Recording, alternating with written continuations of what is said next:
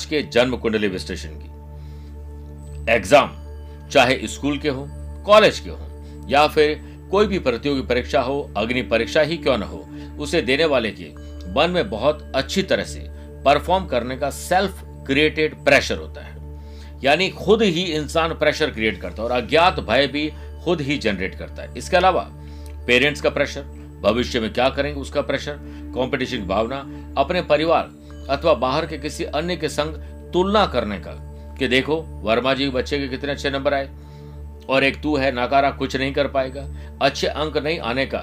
कई बार व्यंग्य के बाण भी हमें झेलने पड़ते हैं। ये सभी बातें हमें परीक्षा में डिस्टर्ब और दबाव पैदा करने के लिए बहुत कुछ करती है, जिससे जो परीक्षा दे रहा है वो भटक जाता है। आज का मेरा जन्म कुंडली विश्लेषण 25 साल और 10 महीने के एक यंग बॉय के आधार पर है।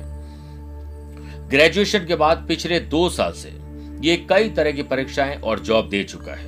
अभी तक इसे सफलता नहीं मिली है। सभी अपनों की बातें, आसपास के लोग इससे चुभने की बातें करते हैं। जबकि ये करना क्या चाहता था? ये पैशन था इसे कि यह किसी टेक्नोलॉजी में जाए। जैसे कुछ लोगों को फ़ोटो खींचने का शौक होता है। इसको प्रकृति का बड़ा ज़बरदस्त शौक था कि मैं प्रकृति से जुड़ूं, चाहे वो फोटोग्राफी हो या मैं आर्टिस्ट बनूं। लेकिन माँ पिताजी ने कहा, भाई, इसमें तो कोई बहुत ज़्यादा पैसा मिलता नहीं है।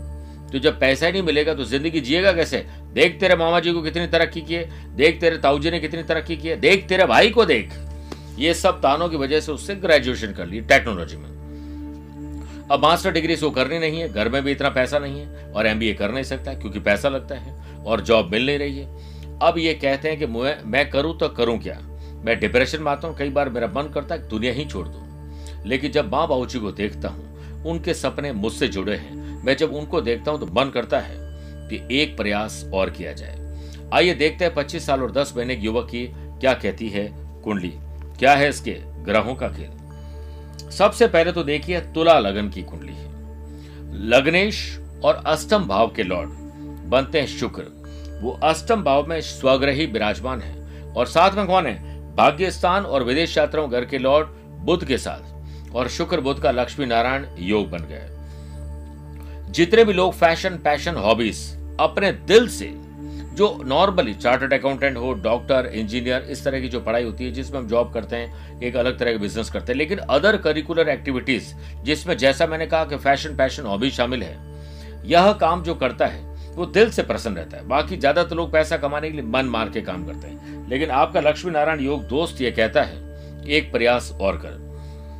साथ में क्या है कि धन भाव और व्यापार भाव के लॉर्ड मंगल भी स्वग्रह होकर, व्यापार भाव में सेवंथ हाउस विराजमान है, मेष राशि के सूर्य मंगल का पराक्रम योग है, और वहीं लाभ और कर्म स्थान के लॉर्ड चंद्रमा को अगर हम देखें तो वो प्रॉफिट हाउस में विराजमान है, ये एक बड़ा प्लस पॉइंट है।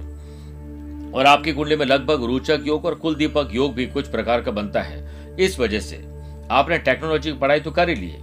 मैं ये चाहता हूँ कि आपका शुक्र बहुत अच्छा है, इसलिए फ़िल्म इंडस्ट्री में आप डायरेक्शन की तरफ़, ताकि आपका पैशन भी पूरा हो सके, और वो डायरेक्शन का थोड़ा काम सीख लें, वहाँ पर थोड़ा अप्लाई करने की कोशिश करें, थोड़ा सा प्रयास करोगे तो आपको बहुत जल्दी सफलता मिल जाएगी, तब आप फोटोग्राफी भी कर सकते हैं क्रिएटिविटी इनोवेटिव आइडियाज़ भी दिखा सकते हैं, और अपने पराक्रम, जो कुंडली में सूर्य मंगल का बना हुआ है, अपना पराक्रम दिखा पाएँगे। अब आगे बढ़ते हैं। कि देवताओं के गुरु बृहस्पति स्वग्रही है और अपनी पांचवी दृष्टि करियर हाउस को, सातवीं दृष्टि से भाग्यस्थान को और लाभ को भी देख रहे हैं। और गुरु ज्ञान के कारक है और राहु शनि का दृष्टि संबंध है, वो आपको रिसर्चर बनाएगा। और यूएस ऑस्ट्रेलिया और कनाडा की यात्रा भी बाद में करवाएगा। तो आप बहुत लकी हैं। लेकिन अभी अगर आप देखें तो आप कहेंगे, मैं अनलकी हूँ, जबकि ऐसा नहीं है।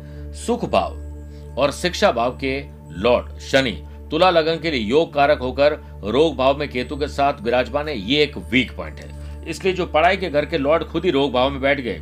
इसलिए भले माता पिताजी कहते, जो आपने पढ़ाई की, आप खुद भी करते अपने हिसाब से तो भी आप अनलकी हो सकते थे। परंतु यही टेक्नोलॉजी आपको आगे बढ़ाएगी और शनि के बारे में कहा जाता है कि शनि शनि चले जो शनिश्चर। शनि तीन दिन का काम को तेरह दिन में करवाते इसलिए आपकी लेट तरक्की होगी, लेकिन होगी ज़रूर। अब देखिए, आगे बढ़ते अगले योग की तरफ़। वर्तमान में आपको दशा चल रही चंद्रमा की। उसमें राहु का अंतर है तेईस जुलाई 2023 तक। तकरीबन डेढ़ साल पड़े और राहु में चंद्रमा हो या चंद्रमा में राहु हो, यह चंद्रमा मन और मस्तिष्क के लॉर्ड है जो टेंशन डिप्रेशन फ्रस्ट्रेशन देते हैं। इसलिए आपने कहा कि मेरा कई बार ज़िंदगी खत्म करने का मन करता है। आगे जब चंद्रमा में गुरु की दशा आएगी, वो 21 नवंबर 2024 तक रहेगी। मतलब डेढ़ साल के बाद समझ लो बल्ले बल्ले होने वाली मैं चाहता हूँ कि आज से आप अपने मोबाइल से क्रिएटिव वीडियोस बनाएँ, अच्छी शॉर्ट फ़िल्म बनाएँ और भेजिए। फ़िल्म डायरेक्शन और ऐसी चीज़ों में अपना ज़रूर इन्वॉल्वमेंट रखिए, मज़ा जाएगा। अब नवमांश कुंडली के दो पॉइंट लेते हैं, उससे आपकी स्थिति और क्लियर हो जाएगी।